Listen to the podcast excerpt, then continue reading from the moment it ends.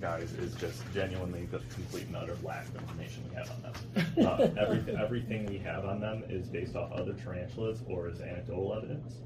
Um, it's from uh, just people being in towns and things like that. Uh, however, it is extremely important. Uh, that, that is one thing I do like to stress is that the local information here is extremely valuable. Um, uh, because we just don't have a lot of academic knowledge on these things. There's about 10 ish papers on this species, and that might be being generous. Um, let's see. Uh, And we're calling this the Oklahoma. so, What what are we calling it? so, um, so other than I know you, the scientific Yes. name, but um, I vote to start calling it Colorado tarantula or Colorado brown tarantula because it's so its official common names are Texas brown tarantula, Oklahoma brown tarantula, and Missouri brown tarantula. it's in Colorado, so you might as well call it Colorado. Um, and you know, say it just like that is it's got four different common names. You know, around here we're gonna call them Colorado brown tarantula. Are they actually a subspecies of?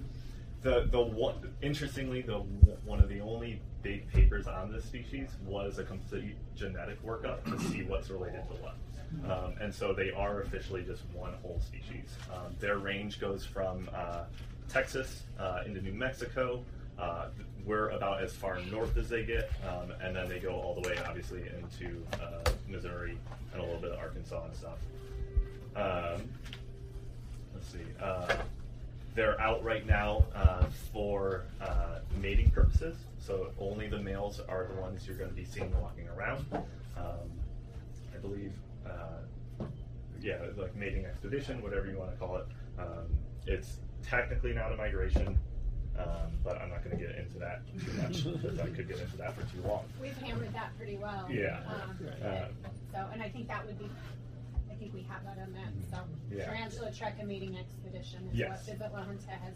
And I do like that wording. I do like mating expedition. I think that's a, that's a good wording for it. Um, they're uh, one of the most populous species of tarantula in the United States um, because of that wide range. They're found everywhere, uh, and they're found in quite large numbers. Um, let's see. Uh, they're very temperature dependent, uh, so that's partly, uh, you know, however you guys want to do it and set it up and stuff like that. Um, that's the research I'm looking into is what are those temperature triggers that cause their mating season and things like that. Um, uh, blah, blah. Let's see. Um, Sorry, I gotta ask Yeah. a question again. Does, is it more of a daily temperature flux or is it more of a seasonal temperature fluctuation? So, as far as what's triggering them um, for their mating season, it would, I would assume it's something seasonal. Uh, so, something happens. Uh, basically, the, the males are maturing, so they're, they're sexually maturing sometime in the summer, and then they hide out in their burrows until something occurs that they all go, time to go mate.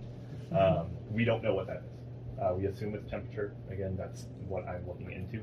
Um, yeah, so so so that's that. Uh, Could be photo Just for period. those that joined us, we're That's- finishing up the Yeah. tour. We had a tour meeting before and Dallas was just giving the tour guides a Yeah. quick overview on some tarantula things to talk about during the tour. And and so yeah, so it, it could be photo period. It could be like um, days since something, you know. So days since the second cold snap that happened and the ground temperature got to the, you know, we genuinely do not know. Um, yeah, they're beautiful. They're the the females. Uh, a lot of people have not seen females. Um, the females are much tanner. Um, uh, they, they are.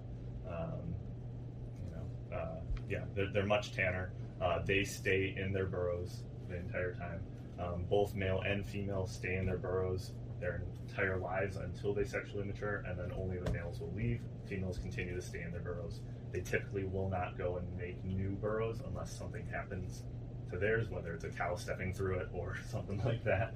Um, so obviously they leave the burrows to feed, or the prey comes to them. prey typically comes, to Comes to them. them. They'll, they'll Okay. typically at night. You know, this is uh, again, however you want to say it. Like at night, typically what they'll do is they'll come up to the lip of their burrows.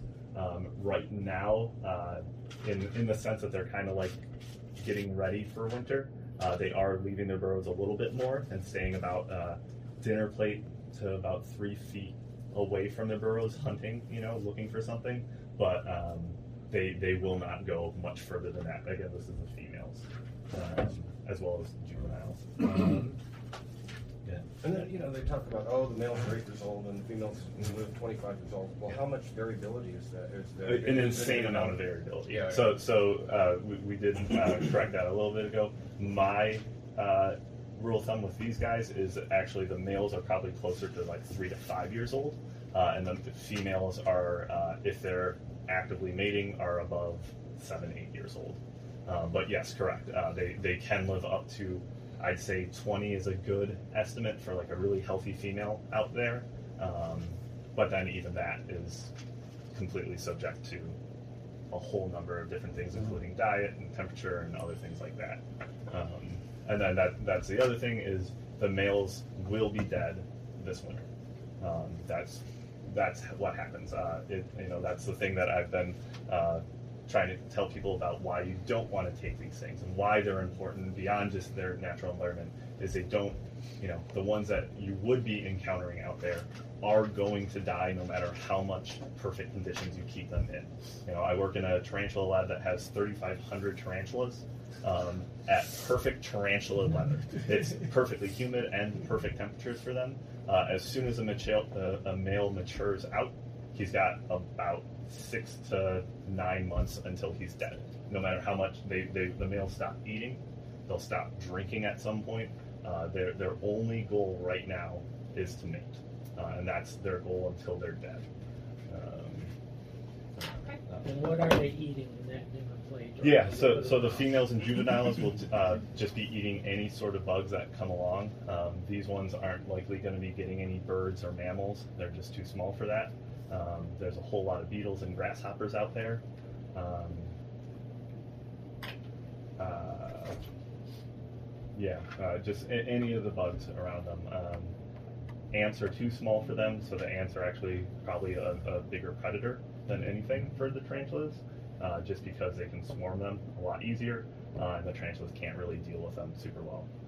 Uh, What else eats them? Uh, probably coyotes would be my best guess. Um, is there? I, I, I think I joke with people is that they're a really nice little protein bar only for a coyote running by.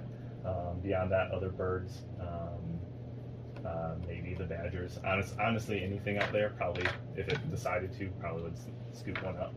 Um, I have seen Roadrunner road, yeah, oh yeah, roadrunner for sure. Would make sense. Roadrunner will eat Yeah. anything that's got. Yeah, exactly. Okay, is that kind of a good primer for you guys, if you guys wanna stay with Dallas afterwards to get more Yeah, I want to information? ask them some more. Yeah, that is really helpful Yeah, to be able to have. Um,